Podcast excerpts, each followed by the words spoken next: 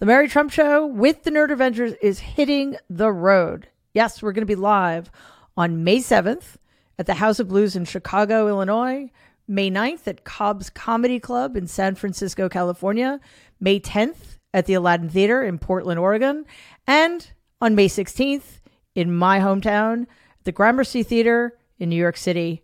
I really, really hope to see you at one of those shows. It is going to be amazing. To get your tickets, just go to politicon.com slash tour.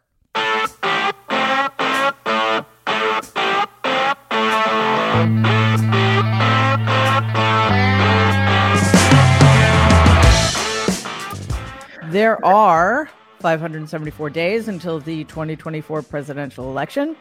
And uh, welcome to the Mary Trump Show with the Nerd Avengers.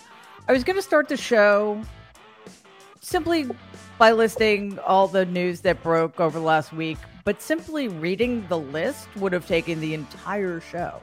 So before we start, I just want to say this as varied as our problems are, there's one unified solution, and that's getting as many Democrats into office as humanly possible. And doing everything we can to mitigate the damage that Republicans do in places that they can't be entirely removed, like basically the entire American South. Um, one of the things we we mentioned last week is that, and and I'm I'm realizing more and more forcefully uh, as I think about it, is just just how much we forget or are na- or are, are unable to deal with uh, in terms of current events in our own lives because of the constant onslaught. Uh, you know, we, we're constantly seem seem to be at the mercy of current events as they unfold, which they really have uh, with a vengeance lately. And the important things that um, important things that if they got our attention, um, could improve our lives, our communities, our society in very profound ways. So today, and I hopefully hopefully this will be the start of a trend on the show uh, we're going to take a step back and focus on one of the most important issues facing us uh, as human beings, as Americans, as a society. Um, first, I just also want to announce quickly, we'll talk about it more later, but on Friday, Jen Rubin is debuting her uh, newsletter at the Washington Post. So congratulations, Jen. Very happy you could be here. And we'll again we'll talk about it later. But I really do want to jump right in um, and focus today on criminal justice and mental illness reform. Norm, you are at the cutting edge of this issue. I know it's incredibly important to you, as it should be to all of us. And I'd like to, I'd like for you to start us off um, by talking about some of the extraordinarily effective initiatives that have been enacted in places like um, Miami. And just a note to everybody watching, you absolutely must watch the documentary, The Definition of Insanity. It's absolutely extraordinary. It's moving and it shows us the possibilities that face us if we do something incredibly simple, which is to inject empathy and kindness and humanity in our justice system. So, Norm, I'm so happy you could be here today to talk about this. Thank you, Mary, and thanks for doing this. Uh, so, uh, as some know and others don't, um, we lost our son Matthew uh, on January 3rd, 2015, after a 10 year struggle with serious mental illness. At age 24, he had a psychotic break uh, it's that age range that it happens so much. Um, and he was a brilliant young man who had been a national champion high school debater, went to Princeton, was out in Hollywood when this happened. Um, we don't know what triggered it, but a part of his brain disease was a phenomenon known as anosognosia, which is uh, he had no insight into the fact that he was ill. He would not take treatment. He had, as so many others uh, in these situations do, religious ideation. He believed that God had taken his soul, but not his body. He didn't know why, and he was on a quest to recapture his soul. Um, and taking medication um, uh, would uh, move him further from that path. So he had 10 years of hell. um, as we did.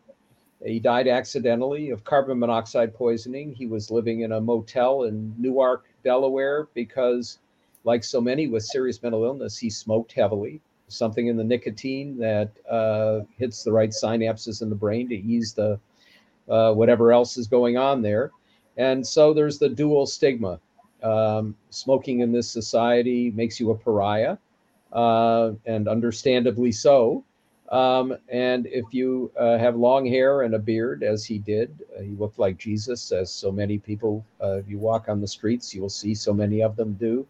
Um, that also was an issue. Um, so after he died, we formed a foundation in our family and we began to do our due diligence about the problems here. His was not a situation where he had been caught up repeatedly in the criminal justice system. Um, but the vast majority of people with serious mental illness are in one way or another. And a part of it is we have no facilities. So uh, people end up in jail. And in many cases, sometimes they'll end up in jail for minor offenses like uh, sleeping on the streets. We do it with homeless people. They put them in solitary confinement, which is the worst thing you can do. And it makes matters uh, worse. And a very large share of those in jails and prisons have serious mental illness a very large share of those on the streets have serious mental illness and anosognosia. Uh, so we ended up uh, through a series of events down in Miami where this remarkable judge, Steve Leifman, transformed the way the criminal justice system deals with people with serious mental illness over a 20 plus year period. And what he did was to find ways to save lives and save money. And that's a critical part of this we pour a lot of money into very bad things. And by the way, it costs so much more to imprison somebody than it does to get them treatment or to find a bed in an appropriate place. But what Leifman did had many components. I'll just talk about a few of them quickly. And we're taking this around the country to try and spread these best practices. First, he trained. This is a huge county, by the way. Miami Dade is the seventh most populous county in America, with perhaps the largest concentration of those with serious mental illness. It's partly people who are there, but it's also people gravitate there. The weather, you can you're not going to freeze to death sleeping on the streets. Right. The availability of drugs because so many self-medicate when they aren't able to get other treatment and a lot of them end up in jail with drug offenses, um, and, and they're uh, really uh, shouldn't be treated that way. Anyhow, one of the things that Judge Leifman did with more than 30 separate jurisdictions in this county, he has now trained over 8,000 police officers in a week long program that originated in Memphis. And don't let's not get started on Tennessee yet. Um, that uh, called crisis intervention team policing. It teaches people to see when uh, individuals are in crisis and how to de-escalate. And it's done in a lot of places, but it was particularly effective in Miami because what their crisis intervention trainer, who's terrific, uh, discovered was once they started doing this, they're getting between 150 and 250 calls a month from cops with their own mental illness issues. Huge numbers have PTSD. Um, more police die of suicide every year than in the line of fire. There are, of course, huge uh, problems with drug abuse, alcohol abuse, domestic abuse, um, and getting them treated, which they do outside the department, so they're not viewed as pariahs or taken off the street, has changed the culture of the police. But in the process of doing this, they cut the number of arrests in this county from 118,000 a year to 53,000. They were able to close one of their three main jails at a savings of $12 million a year. That's now 10 years. They've saved $120 million. They used to have an average of t- two shootings a month. Now they're down to one or two in the last five or six years. They improved the bond rating in the city of Miami because uh, the wrongful death suits that were costing taxpayers hundreds of millions of dollars almost disappeared.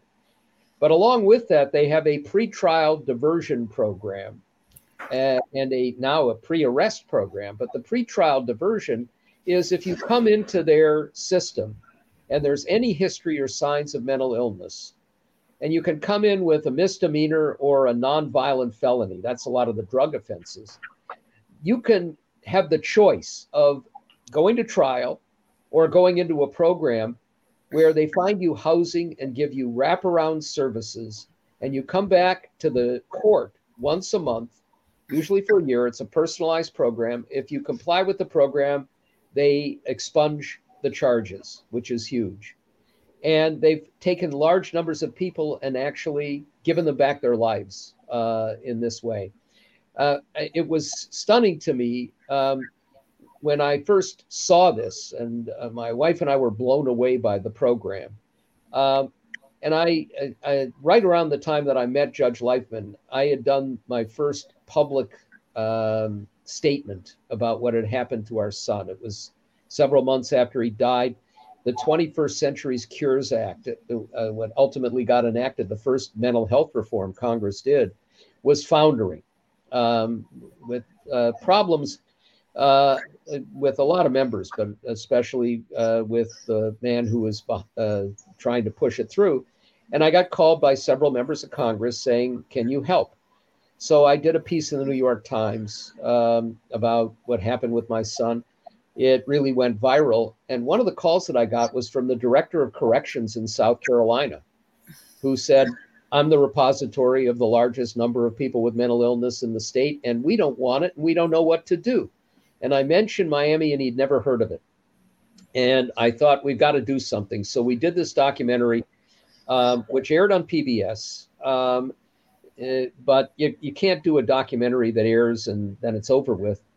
We wanted to use it as a catalyst to take around the country. So we've now done uh, that with uh, discussions with key players in many, many cities and, uh, and states, with judges nationally. Um, and we just got back, as Mary knows, from Portland, Oregon, where uh, Earl Blumenauer, the congressman from Portland, saw our documentary and pulled together an incredible program. Portland is uh, is a uh, has a lot of problems, um, and they do not have the facilities to deal with this. And like so many other communities, they're foundering.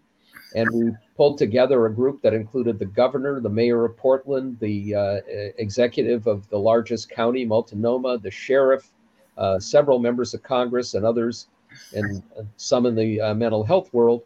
And I think um, they're going to start to act in ways that will change things. We've done the same thing in my home state of Minnesota, and Keith Ellison, the attorney general there, is eager to try and transform the system. Um, we're trying to work with uh, the new governor of Maryland, Wes Moore. Um, Maryland actually is ranked 50th out of 50 states in access to treatment by the Treatment Advocacy Center. And frankly, it's because the most liberal states, Connecticut is also at the bottom of the barrel. Um, they, they, they take civil liberties, which are important and necessary, but move them to the extreme, as if people have agency and that individuals are saying, you know, I really want to freeze to death under a bridge. If you are delusional, if you don't believe you're ill, if you refuse treatment and over time you deteriorate, bad things are going to happen. Tragedies are going to happen. And we have to find ways to balance the civil liberties with the need to get people treatment who otherwise will refuse it. So, you know, we're trying to take this everywhere and there are other places doing good things. This is not the only model, but it's a model that works. And we're at a time when the need for criminal justice reform is palpable, the need for police reform, and but you're not going to do police reform unless you can find a way to get some buy-in from police. And we have an utterly broken mental uh, health system. And, and I will just end this lengthy monologue by saying, we know it's going to get so much worse after COVID. And we know it's going to get so much worse after the inhuman uh, Dobbs decision and what we're seeing with other uh, radical, fanatic judges. Um, it's going to create a problem for women, for young girls who are raped and forced to carry uh, their rapists, and which may include their relatives, babies to term. It's going to get a lot worse with people who don't know where to go. And we know with kids who were not able to go to school for a couple of years, um, we're already seeing uh, an increase in suicide and suicidal uh, ideation. And we know that serious mental illness, because stress can trigger it, especially if you're in that period from 17 or 18 to 25 or 26 when the prefrontal cortex is just developing, we're going to have more uh, schizophrenia and other kinds of serious diseases. Yep. So we just have to do something in this society among the many other problems that we have. I'm always trying to find ways to help the environment, whether it's recycling uh, or turning the lights off when I leave the room. Any little thing that uh, I think could make a difference if we add it up collectively. But composting is never something I thought about because I live in an apartment and I don't have a garden. But then I realized, first of all, it doesn't matter. It still helps the environment. Secondly, I have houseplants and they also need good, rich soil. So getting Lomi was just another way to add to my contribution. Um, I don't like feeling eco guilt, you know, that I'm not doing my part to help the environment. And Lomi is the perfect way to make a difference and have pride in your contributions to helping the environment. Lomi allows me to turn my food scraps into dirt with the push of a button, and you will love it as much as I do. Lomi is a sleek countertop electric composter that turns scraps into dirt, actual soil, in under four hours. There's no smell when it runs, it's very quiet, and it's the perfect complement to a tidy, sleek looking kitchen. Thanks to Lomi, I have much less garbage every week, over a bag a week less. And in New York City, that's a really big deal.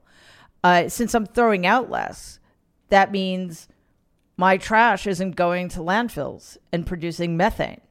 Instead, I'm turning my waste into nu- nutrient rich dirt that can be added to a garden and it enriches anywhere it ends up. I've learned that food waste makes up a huge portion of our personal carbon footprint. And with Lomi, I'm reducing the amount of food I send to landfill. So I'm helping to do my part. You can too. Plus, it makes cleaning up after big meals really easy. So if you want to start making a positive environmental impact or just make cleanup after dinner easier, Lomi's perfect for you. Head to Lomi, that's L O M I dot com slash Mary and use the promo code Mary to get $50 off your Lomi. That's $50 off when you head to L-O-M-I dot com slash Mary and use promo code Mary at checkout. Food waste is disgusting, let's face it. So let Lomi save you a trip out to the garbage can. You can also find the link in the show notes. Yeah, and Norm, you could talk all day, and I yes. would, I would listen to you. Uh, Jen Jen Rubin. I actually have a question for Norm. Um, obviously, the police component of this is so important, but we in I forget what the year was. You probably know it. Um, change our whole approach to mental illness from a mass incarceration process to a you know, we'll let people out, but they'll have medication, they'll come back. But as you said, that's not very effective when people do not believe that they are ill or the medication, many instances, uh, has side effects that they don't like. What do we need to correct course here? Is it a easier system for um, evaluation for people? Is it more education in schools and parents? What do we need? We're not going to go back to the days of you know mass um, you know incarceration or should we but what do we need to correct the system before you get to the police stage so one of the things that we know is early detection makes an enormous difference and we also know that the vast majority of people who have a serious mental illness have had trauma in their lives and often that trauma occurs early in childhood we now have ways to measure so if you look at women in prison, the vast majority uh, uh, have uh, faced sexual assault or other kinds of domestic assault. Young men have trauma in their families, things that they've seen. By the way, what we know with police is that if they've had a traumatic event during the day, not one where they were necessarily involved. Maybe it's going to a brutal murder uh, or uh, a scene of domestic uh, uh violence, that they're more likely to uh, be involved in a uh, violent accident or event that same day. Taking people off the streets can matter. What we know is if you can check early on and find kids that you know have a greater propensity later on for mental illness, you can begin to track, uh, maybe find some ways to uh, get some early treatment uh, for them. That can make a difference. But what we also know, Jen, is that when we had this move to decarcerate, when we had the move to deal with these horrific, insane asylums that were, uh, and often people put away because their families didn't want them anymore or wanted to get access to their money. Um, there were a lot of bad reasons, and it was easier to do. And we needed to recalibrate with civil liberties. But the whole idea was we were going to set up community health centers for uh, with places for people to go, and they never appeared. And I will say a part of the reason was Ronald Reagan basically took away all the federal funding, and the states simply never responded. So we need more beds there are lots of places where you're actually getting good police or professionals who find somebody who's willing to get treatment and they have no place to take them. Right. Sometimes they go to the emergency room. But if you're a cop and you go to the emergency room, you're going to have to wait there with this person for hours and you're off the beat. Uh, and the easiest place in many uh, uh, uh places is jail. Now, what we also need is uh, more training for people, and it's not just police and how to de-escalate when you have somebody in a crisis.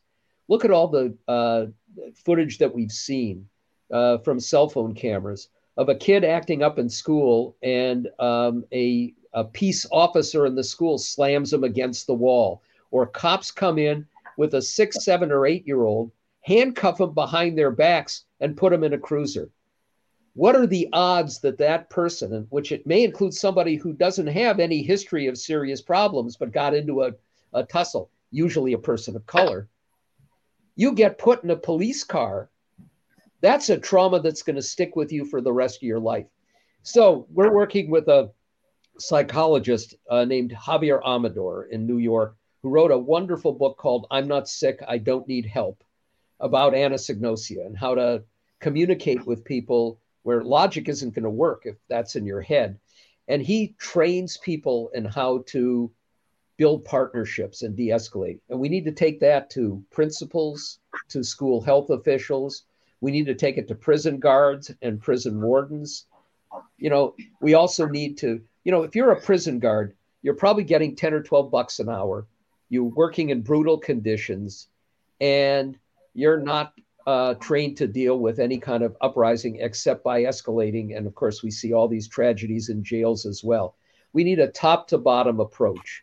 What they're also doing in Miami, let me say, what Judge Leifman is doing, and this is uh, going to happen within the next few months. He has gotten a, um, a, a, building that was the former, formerly the place where they did competency restoration. It was horrific, and he's creating a, a one-stop shop which has 180,000 square feet. You, people can come in on the ground floor who are in crisis. Baker acted as they do in Florida. There's a courtroom there. Sometimes you need to have people who are actually, uh, uh, you know, behind locked doors till they can be stabilized. But then they have beds for people who could stay for up to a year. They have a podiatry clinic, an eye clinic, um, and all of the things, a dental clinic homeless people often one of the worst problems that they face is from their feet, which can create an infection that can kill you as well. It's humane. And if you, they have a culinary facility, 5,000 square foot kitchen, where they're going to take people when they're stabilized and give them training. And they're going to have deals with caterers and restaurants in Miami so that people can go out and get jobs. if if we do some of this stuff, when we were in Portland, there is a, a hotel with 300 beds and two kitchens that the owner wants to sell at a bargain price. It's not far from uh, the place where actually uh, people in crisis go. If they can buy that and turn it into a facility where you actually have uh, places for people who can stay for a period, maybe even live there, um, you're going to get a lot of homeless off the street. In Miami, they had over 8,000 homeless people. They're down to 1,100. And of course, these are the, the toughest cases. They are the ones who, uh, mostly male, mostly with serious mental illness. Um, it's going to be hard to deal with them, but they're finding that they're actually able now. One of the great things is we have these long term injectable medications. If you can get people where you know the medications will work, and give them something that can last for three to six months. Yep. What they're finding with some of the worst cases is they're giving them a little insight. Once they get a little insight, they're saying, I don't really want to live on the street and maybe be beaten up or uh, uh, have horrible things happen, have no place to go to the bathroom. And you can make a difference. There, you know, this is, you know, to use the cliche, it's not rocket science. We we're uh, still way behind in terms of understanding the brain. Um, these medications, most of them, are primitive in a lot of ways. We don't know exactly how they work, but we're getting better on that front. But we also know things that can be done that would make a difference in huge numbers uh, of lives. And then finally, one of the things that we've seen in Minneapolis, they don't have enough people in the places where people can go to work there because they pay them a pittance.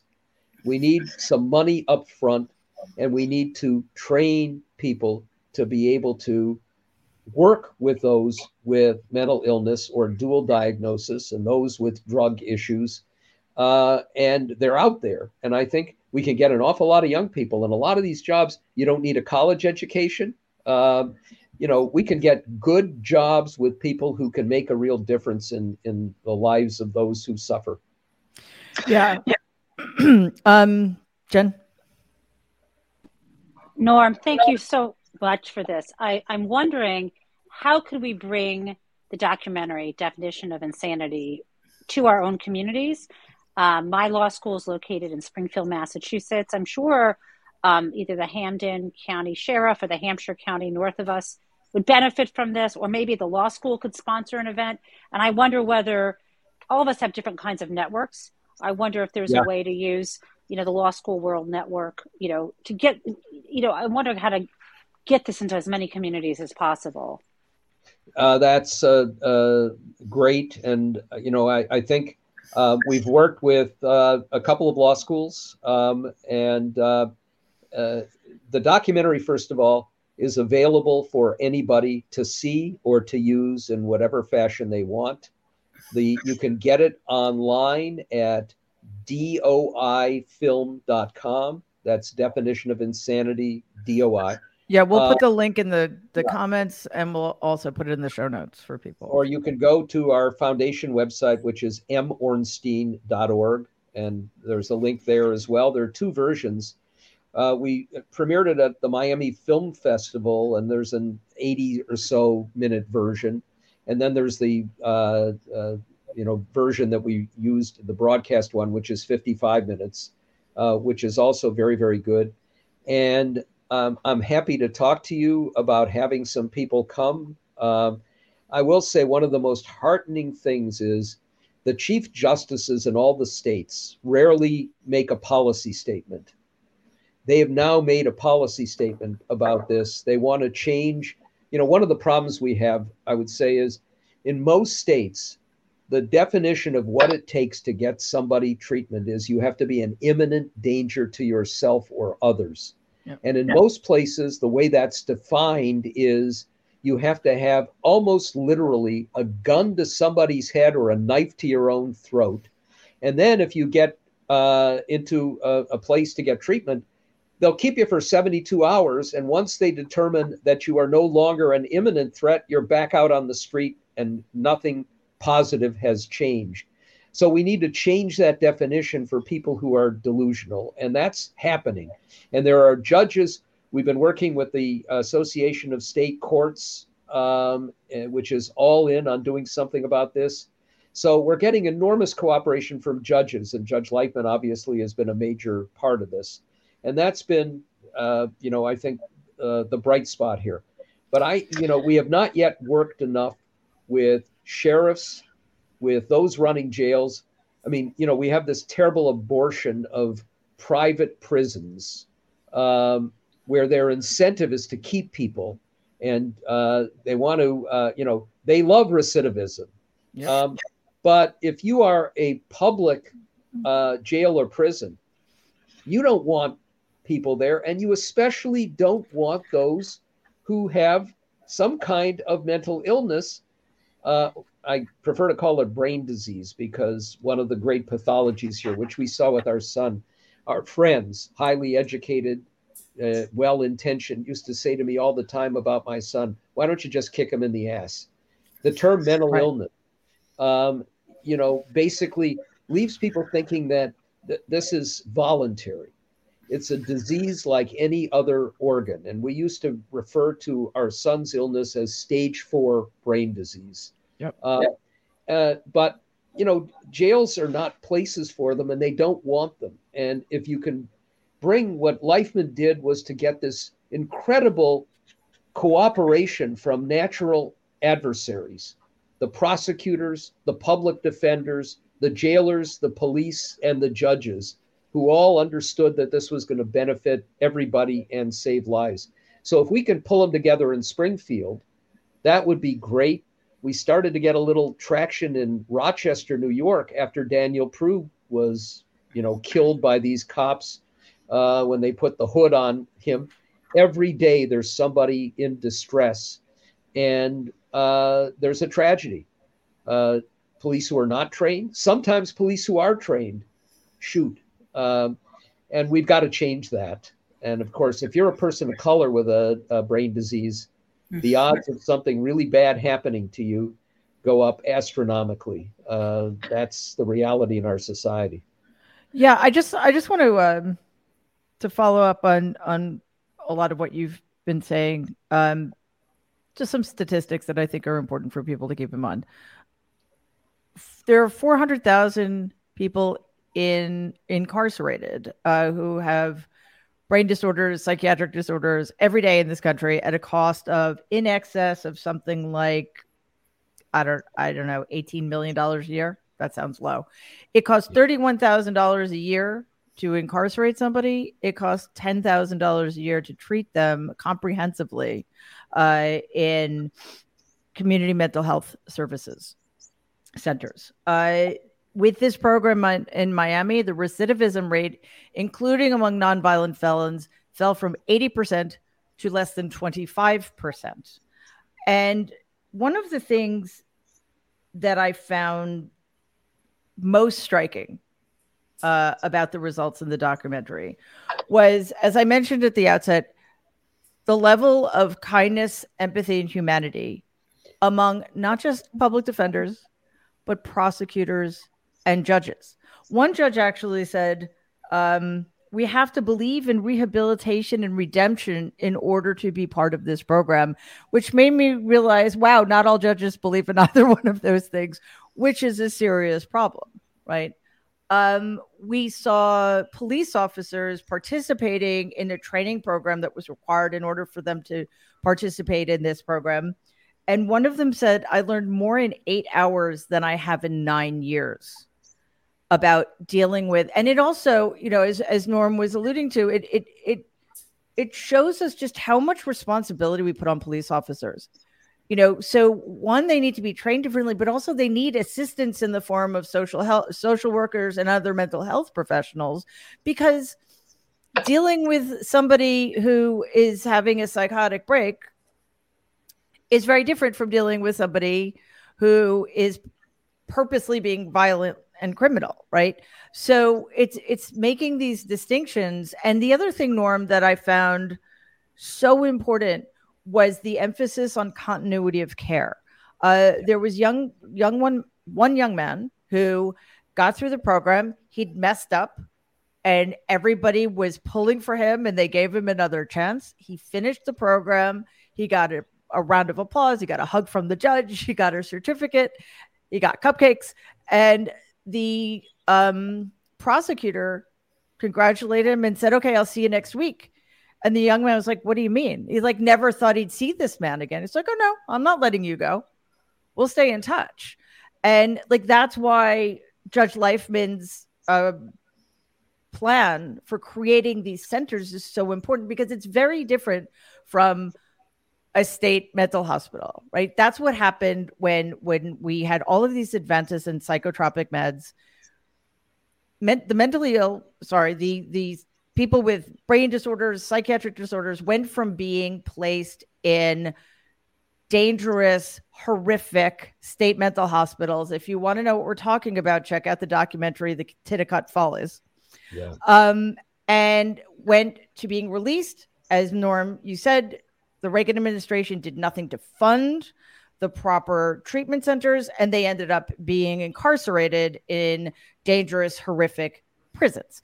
So there's so much potential here. And I don't know. It just seems like all that would need, all we would need is for everybody in every elected official, every municipal law enforcement agency to watch this documentary and talk to you. And you would think that they would jump at the chance because I worked in a state uh, psych hospital in the admissions ward. It's very difficult work if you're trained for it. And you know, if you're a, if you're in the working in the prison system, you're not trained for it. And also, just one more thing, and then Jen Rubin, you go ahead. Um, I I was an intern. Uh, I didn't even have my PhD yet. I got paid more than everybody in that hospital, except for this full time psychologist and the administrators. Which is, and I was paid very, very, very little, especially considering it was New York City. I made twenty six thousand dollars that year, and I mm. was paid more than 95% of the people in the hospital who by the way yes i was working with the, the people that came in at their worst at their most ill right but the other people they're cleaning they're working with patients in more difficult situations they're working with violent patients uh, when when patients get violent they were doing much harder work than i was and in some cases much more dangerous work than I was and I'm getting paid more. It's just a broken system in that regard as well. Uh, Jen? I think there's a misnomer in part because we get such a skewed view of crime in America that uh, people with brain disease are criminals. And in fact, they are yeah so much i don't know what by what factor so much more likely to be crime victims because they are not aware of their surroundings they live on the street um, they don't pick up on uh, social cues and danger and so i think the attitude um, of so many americans is either these are time bombs waiting to go off or they're a nuisance, they're bothering me, um, as opposed to understanding why that person is where they are. And I think it's rather indicative of a more generic problem in society, which I've talked about some, and that is an empathy deficit. You talk about empathy as being the core um, factor that has to bind all these people together, care for your fellow human being. And um, I feel that whether you want to blame social media, whether you want to blame politics, whether you want to blame uh, churches that no longer care about people's souls but care about um, you know electing their president, that we have become so much less empathetic. And in fact, there's a very famous study done that since 19 i think it was between 1970 something and, and the 1990s that we became like 25% less empathetic. They could actually measure it.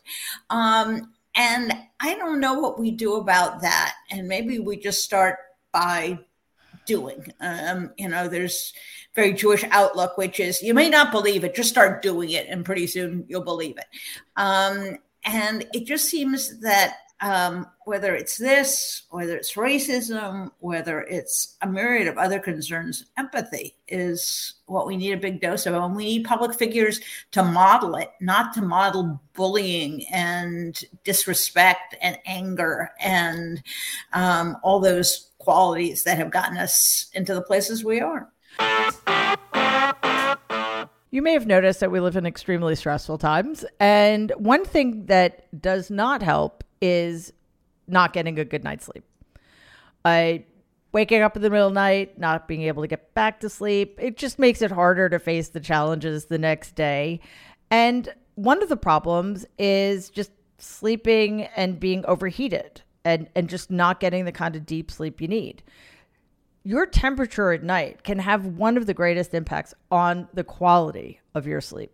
So if you wake up too hot or too cold, you've got to check out Miracle Made's bed sheets. Inspired by NASA, Miracle Made uses silver infused fabrics and makes temperature regulating bedding so you can sleep at the perfect temperature all night long. Miracle sheets are luxuriously comfortable without the high price tag of other luxury brands, and their sheets use silver infused fabrics originally developed by NASA. That means Miracle Made sheets are thermoregulating, and they're designed to keep you at your ideal temperature for relaxation. With Miracle, you'll get better sleep every night. And just imagine how great it's going to feel when you wake up in the morning feeling totally refreshed. Plus, the sheets are self cleaning. Thanks to their embedded natural silver that prevents 99.7% of bacterial growth, they stay fresh and cleaner three times longer than other sheets. So stop sleeping on bacteria. With Miracle brand sheets, you can sleep comfortably, knowing you'll have fewer clogged pores, fewer breakouts, and fewer skin problems in general. So go to trymiracle.com slash Mary to try Miracle Made Sheets today. And with Mother's and Father's Day right around the corner, this is the perfect way to give someone you love the gift of better and more luxurious sleep. Save over 40% and be sure to use our promo code MARY at checkout to save even more and get three free towels. Miracle is so confident in its product, it's back with a 30 day money back guarantee. So if you aren't 100% satisfied, you'll get a full refund. Upgrade your sleep with Miracle Made. Go to trymiracle.com slash Mary and use the code Mary to claim your free three piece towel set and save over 40%. Again, that's trymiracle.com slash Mary to treat yourself. Thank you, Miracle Made, for sponsoring this episode. You can also find the link in the show notes. Yeah, and Norm, you know, when you when you put people in situations that in which they feel endangered, in which they feel stressed out, in which they feel in some regard they're the enemy. You know, they are like police officers often must. They're they're going to react accordingly. And you know that's with that we did see that shift, and I think part of it is training, not just training to help them deal with um, people suffering from serious psychiatric disorders, but also changing the way they interact with their the people that they're there to serve and protect, which is like policing has become us versus them. And, you know, it's be, and police departments have become so weaponized that I think there's this always this sense that I'm in danger and everybody in my community is, is potentially out to get me. Where in the olden days, it used to be police officers were part of the community. Right. So, so that is definitely part of it. But, you know, Norm, the other mystifying thing is if you leave aside empathy, which we never should, but just for the sake of argument, this is financially so much better a system than the one it's replacing. That seems inarguable no matter where you are on the empathy spectrum. That's so, so true. You know, there are a couple of areas that are worth reflecting on from what you were uh, both saying. One is uh, on police themselves.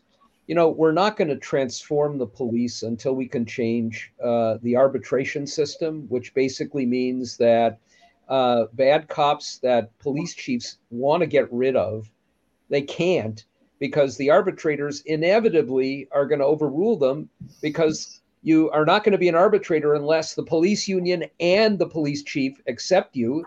And if you do anything that the union doesn't like, you're out of a job.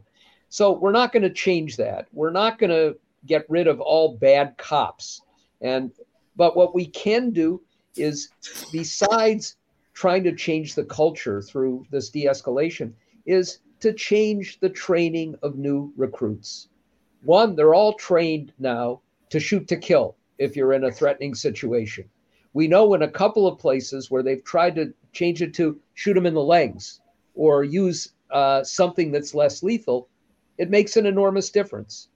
The other thing is you look at um, all the wrongful death suits that happen that are basically hidden from taxpayers.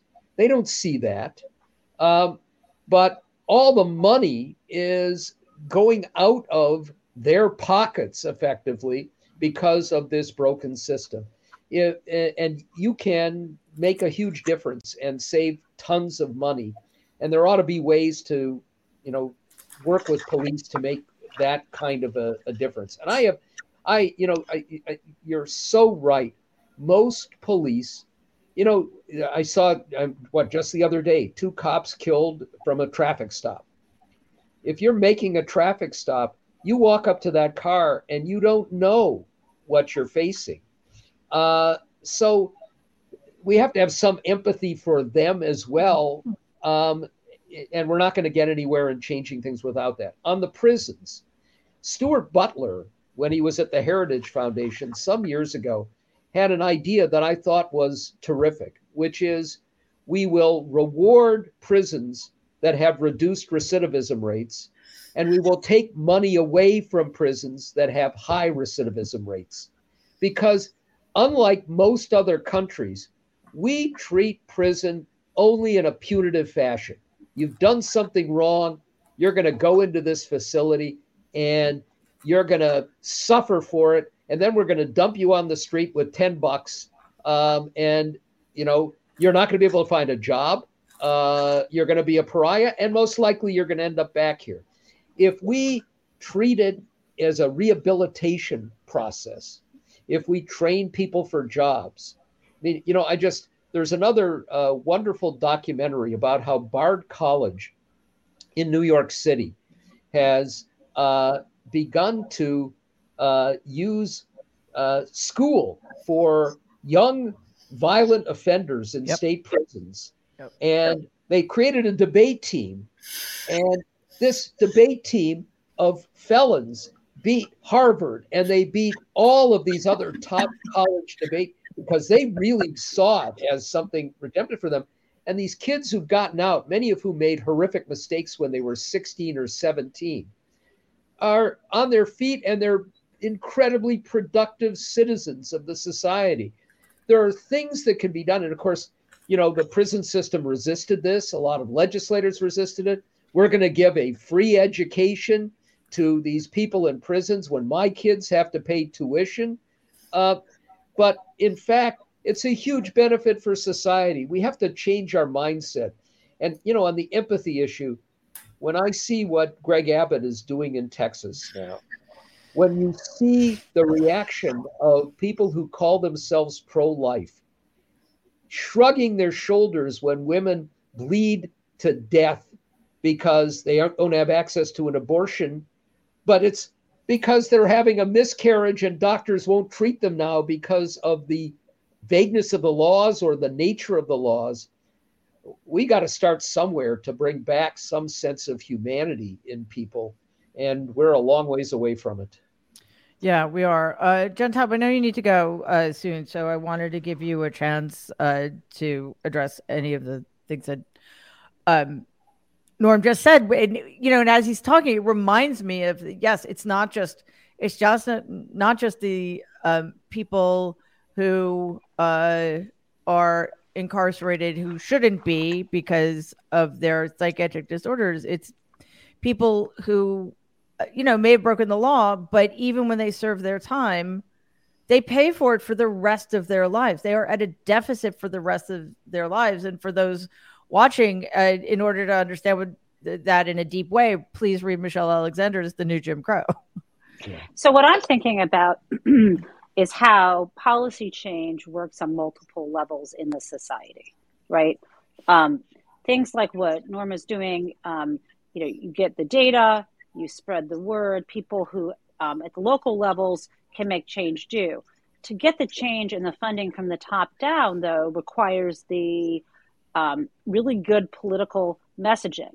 In other words, because it's very easy for politicians to say, you know, law and order only means the more people you lock up, the better job you're doing. Whereas catching people with fentanyl coming in the border means you're doing a bad job. In other words, there's a lot of confusing messages. And I think the only way this at the messaging level is our streets are safer and we save money if we do this it this way. If we're wasting resources locking people up who um, need treatment, if we don't rehabilitate, then it costs more and we're not safe. And the job of law enforcement is not just to enforce the law, but to make us safe, right? And so I just think there's got to be some some way because otherwise Democrats never are going to win on these points because if you say I mean, which isn't to say what look, documentary has to go out there training for the people who, you know, maybe even a motion picture film that shows these stories featuring, you know, I, I mean, I would love to see Norm be the hero of a movie. Um, you know, your son's story is so compelling. And, and then, you know, just having one of these, having this message, and if the public cares about this, you still need to talk about keeping us safe and couching it differently. Or there's like, I don't know, I'm not that I'm a messaging person, but I always, I just feel like this is, you know, it's, it's the old, um, you know, racist Willie Horton stuff always comes back um, to win, um, and it's racism and lack of empathy uh, sells, unfortunately. Yeah, and in terms of um, destigmatizing, uh, you know, I, I just want to point out that something that Norm said just really it's it's fascinating to me that the term mental illness, and I agree with you, Norm, we can't use it not because there's anything inherently wrong with the term mental no. illness. It's because in Western democracy, um, mental illness and physical illness have been bifurcated. They're the same thing. And yet we've come to see mental illness as a something separate and apart that deserves to be stigmatized and that's where language really does matter so um you know, I I I'll, I say psychiatric disorders, but you know, because that makes sense to me in a particular way um, because of my training. But uh, you know, brain disease exactly because you know, would you say to somebody? I mean, nobody's told ever ever told me that I should just you know get more willpower so I don't have to take my yeah. asthma meds anymore. Um, but I'm sure there are people out there when I've been having I have a complex post traumatic stress disorder who have at times said, you know, you just need to go to the gym. Just come yeah. on, get like, uh, sure, of course, of course. Let me pull myself up front by the bootstraps I don't have. Thank you very much. So, Jen, I think, you know, a part of it is just a serious reframing um, and changing the the place from where we are coming at these issues, which are just issues, as you say, of humanity, empathy, and just you know, recognizing that we all struggle. Um, and, and, somebody struggling in a way that's different from us, we, instead of rejecting it or, or maligning them or belittling them, we need to try to understand them. Yes. Uh, three quick things. First of all, what Norm is doing is so important because until for many Americans, someone who you know, who looks like you, has the same background, has the same education, experiences something, it's not real. It's just those other people. It's probably because their mothers were on cocaine when they were pregnant. It's mm-hmm. all of these excuses and way of demeaning and marginalizing. And to understand that there as many wealthy uh, kids who have a psychotic break as poor kids who have a psychotic break, um, although poverty does affect one's um, uh, brain in many ways. Um, that is so important. Second thing is our entire approach to juvenile crime is horrendous. We all know now that the brain is not fully developed. Um, forget about age 21, it's really 25 is a more appropriate. And there was this movement when crime rates were very high to treat 16 year olds like adults. Remember that? 15 year olds, 14 year olds. Um, and pretty soon, you know, we're down to 12. And it takes a lot of public education to explain that a child who does something, even something horrendous at 16, need not be a criminal their entire lives, need not be saddled with that for their entire lives. So the way we respond to criminal um, justice and um, frankly acting out in school which is a whole nother issue about how um, people are are treated and the last thing that i would say is you know i think um, we finally have a president who has a deep reservoir of empathy and i think this is an issue he can do so much more on that it's not politically dangerous. To the contrary, you can get a lot of bipartisan support if you want to be just crass about it. Um, and every once in a while, he does talk about it. Every once in a while, he does say something. But to talk in the terms that we're talking, to hold a national um, summit on mental illness and the justice system would be such a contribution to, uh, I think, the discussion that uh, that is something that I'm certainly going to um, put my uh, shoulder to the wheel in terms of pushing for and advocating because I think you know ultimately um, there's no one who has more influence and more money than the federal government. Um, so. Yeah, yeah, and and Norm, I think. Uh, Jen points to a couple of really important issues. One is we criminalize everything in this country. We're the most punitive country possibly on the planet. It's stunning to me.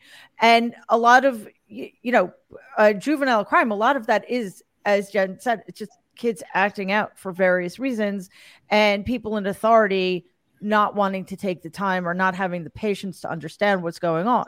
The other thing, of course, is resources. And I mean, I say this with all humility. I don't know where I would be in my life with what I deal with if I weren't in a place of extraordinary privilege. You know, there was a time when I was at, I had EMDR therapy, I had a trauma therapist, I had a, a normal kind of therapist, and I I was getting ketamine. Ketamine alone is four hundred and fifty dollars for one treatment. Yeah. So yeah. you know, and there was a time when I was in a, a a private facility, which is insanely expensive. But those kinds of treatment centers should be available to everybody.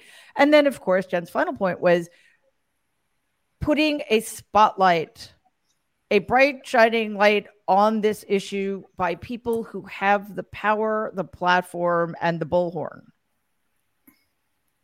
You know, all, all true. And one of the things that's so frustrating is I would be hard pressed to find a family in America that hasn't been touched by this in one way or another. Exactly. Every single family has had people with some form of brain trauma.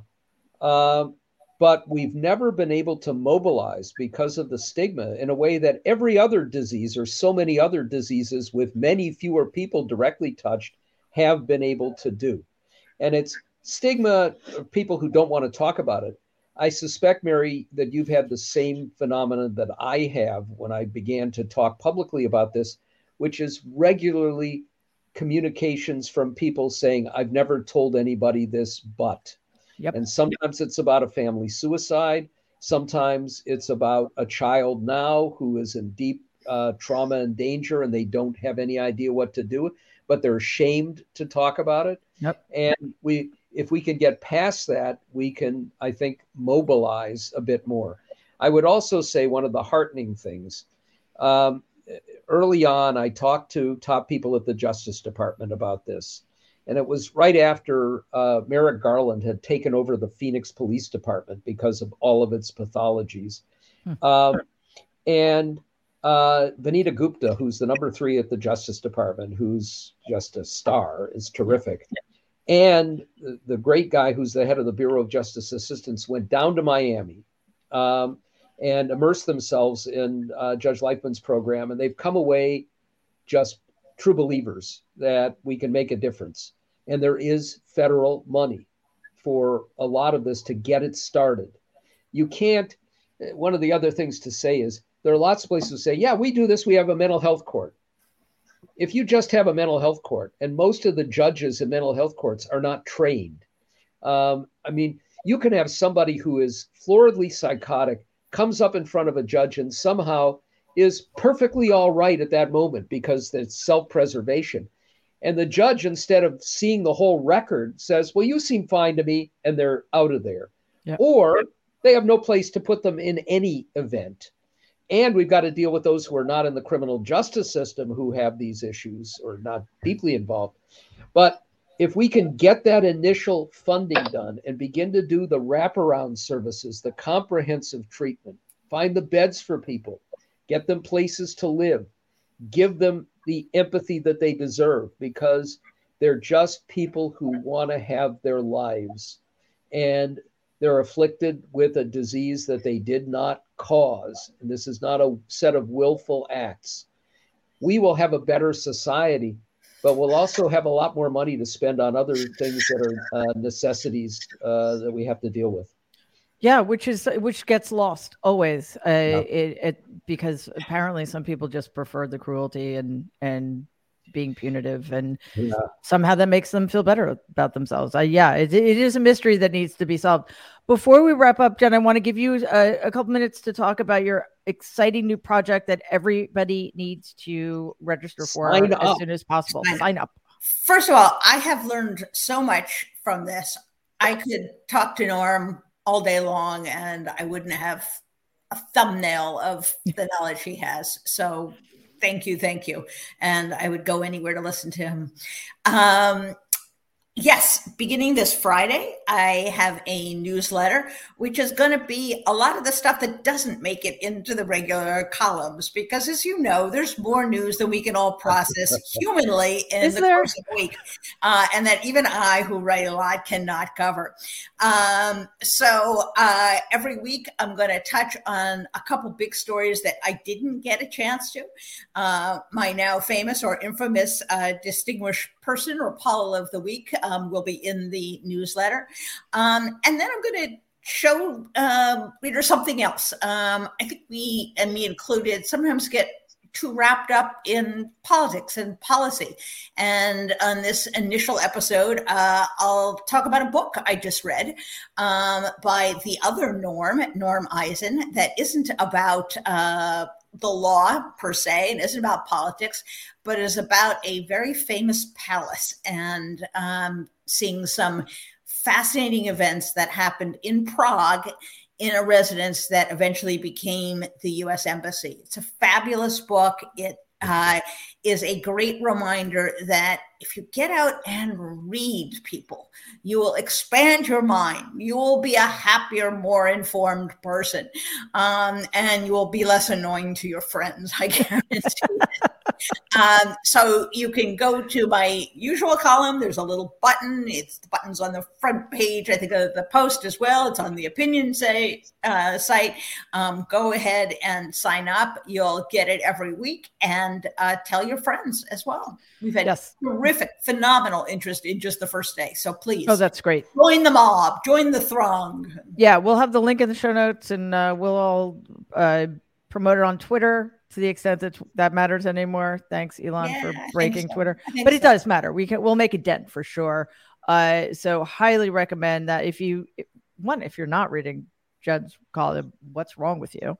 Um, but I'm really looking forward to, to watching you, get to do some stuff outside of the box because that's always uh, fun for those of us who you know we sometimes we have to stay between the lines and it's really it's awesome to see somebody get to paint outside them uh, once in a while. Um, okay, this was great. I I've been wanting to do this for a long time, but we keep getting overtaken by events, as they say. And you know what? That's that's that's a choice. It may not feel like it in the moment, but it is. So we have the power to put on the brakes or at least press pause and focus on something that not that the other stuff doesn't matter, but this is something that, as Norm said, affects almost everybody. And it doesn't get the attention it deserves.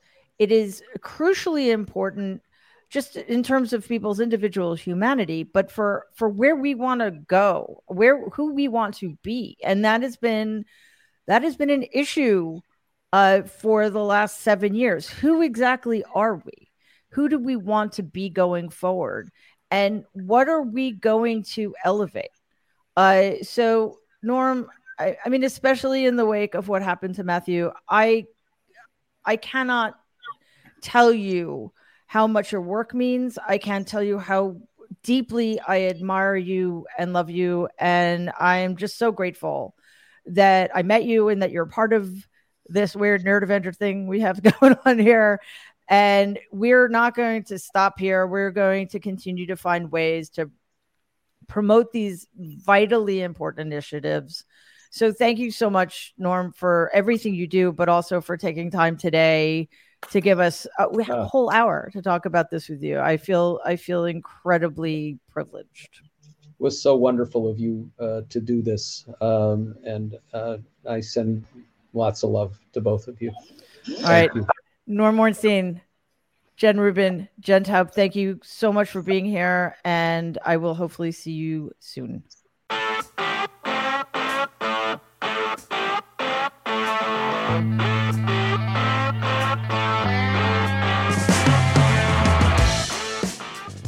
Huh. okay. That was a lot. But uh, again, Norm is just incredible with the work he does, and it was uh, it, it it means a lot to me that we were able to take time, um, because we can't keep getting derailed. It's not good for anybody. You know, it's really like last week. Every time I turned around, we had to change the schedule so we could have another flip an emergency session. So, um, I, I mean, I'm not going to pretend that that's going to stop because uh, there continues to be so much swirling around, and we know that there are probably more indictments coming and more uh, reactions to what happened. And uh, for those of you who don't know, uh, Justin Johnson was reinstated unan- unanimously by his district and uh, returned, was sworn in again and returned. Uh, so it, you know, who knows what the Republicans are going to do next? And we have uh, the the rogue Christo fascist judge in Amarillo, Texas, uh, most likely making mifepristone one of the safest uh, medications on the market, much safer than things like penicillin and much much safer than things like Viagra. Uh, illegal in the entire United States, even if you live in a state in which abortion is legal. So things are just going to keep going at a breakneck pace. But as I said, it's up to us to decide when and where to take a step back and focus on something about which we can actually do something in the moment.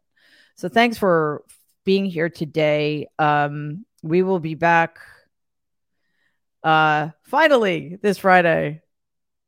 Most likely. Yeah, this Friday we'll have the wrap uh, 12 noon Eastern, 9 a.m. Pacific. I'm seriously hoping it, there won't be another emergency session. And uh, of course, we'll be back next week, uh, Tuesday with the nerds, 12 p.m. Eastern, 9 a.m. Pacific. You can go to youtube.com slash politicon uh, to uh, watch those while you're on YouTube. Sorry, Politicon's YouTube page. You can if you didn't catch the show live, you can watch uh you can watch it there. They all live there. You can like the episode, you can leave a comment, uh you can click on that Wow, what's wrong with me? There we go. Click on that bell to subscribe. So that just means you'll be notified every time a new show drops. Obviously, you can listen to all the shows in podcast form on, on Apple or wherever else you get your um, podcasts and five star reviews. Very, very, very much appreciated because uh, we want more people to know about the show. And of course, we're taking the show on the road.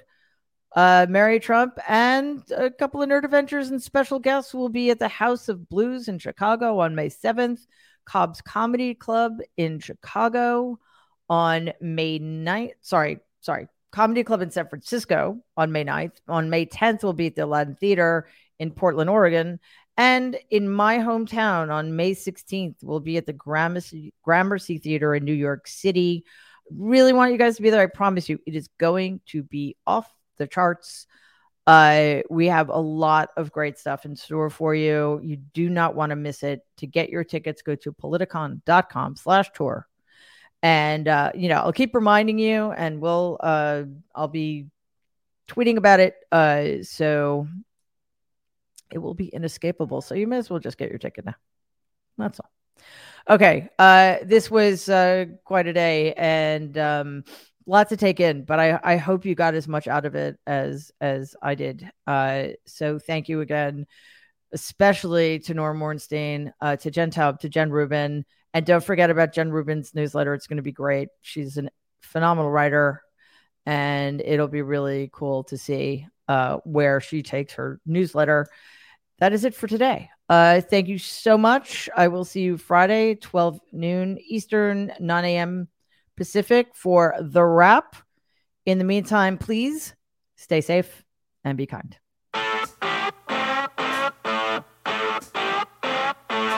You.